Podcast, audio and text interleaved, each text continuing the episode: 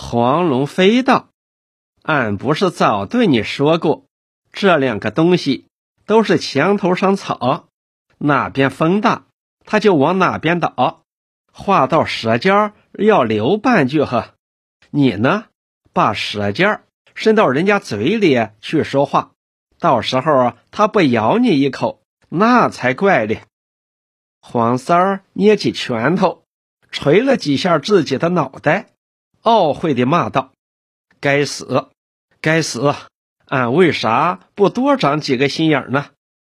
黄龙飞站起身，走到房门口，又退回来，问杜三春道：“三春，你为啥不说话呢？”杜三春缩缩头道：“俺在外边跑了几个月的生意，对你们干的事情知也不知道，有啥好说的？”黄龙飞见杜三春想打退堂鼓，便向杜三春冷笑笑，说道：“嗨嗨，今天已经搭上这条贼船，不丢下几文买路钱是难以过河。”杜三春猛地蹦起来，质问黄龙飞道：“龙飞，你这是啥意思？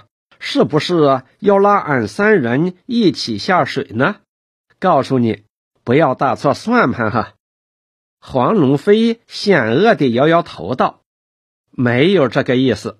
俺们三人既然是搭在一条船上，就该有同舟共济的精神。”杜三春看看黄龙飞，气狠狠地走过去，想拿起小柜上的状纸。黄龙飞这家伙眼尖手快，已先抓到手里，伸到灯头上。点起火，放到门后烧了。回过头来，对杜三春警告道：“目前俺只打算自己下水。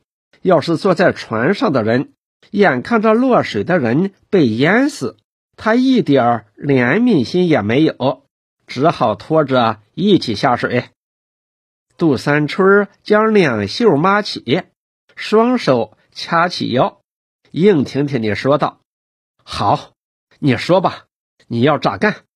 黄龙飞道：“不要你去打仗动武，也不要你去拼命，只要你带着你三舅一起出去做生意。”黄三儿诧异地从床上跳下地，问道：“鬼话！这时候俺还能到外边做生意？”黄龙飞从身上掏出一卷钞票，放到灯旁道。是的，你现在就得走，家里一切罪名全由我黄龙飞来承担。俺们能保住一个是一个，总比全被人家打烂好啊！杜三春没有想到黄龙飞这是拿他生舅当替罪羊的阴谋，他只想到黄龙飞不拖他下水，反而为他生舅二人承担罪名，深受感动。为了表示自己侠义气概，便伸过手与黄龙飞击掌道：“你放心，三舅由俺承担。”黄龙飞道：“你们可以到山东贩大枣，也可以去西安，路途远一点更好。家里全是俺的，你们立即就走。”黄三儿惊喜地拿起一卷钞票道：“四妞呢？”黄龙飞。替他拿起一个小棉袄，将黄三儿送出房门，道：“快走吧，还顾啥的四妞？你自己能逃脱了就是好的。”黄三儿感激地接过小棉袄，跟在杜山春背后走进院子，又转回身，偷偷地告诉黄龙飞道：“你要告诉美容，还谈到他呵。”黄龙飞推着黄三儿。边走边说道：“俺知道，反正俺准备去劳改三年，他总杀不了俺。”黄三儿走几步，又扭回头来道：“你告诉四妞，孟四娘买俺那只羊还没有给钱呢。”四妞这时正把头伸在引沟洞里，轻轻地叫着：“龙飞，龙飞。”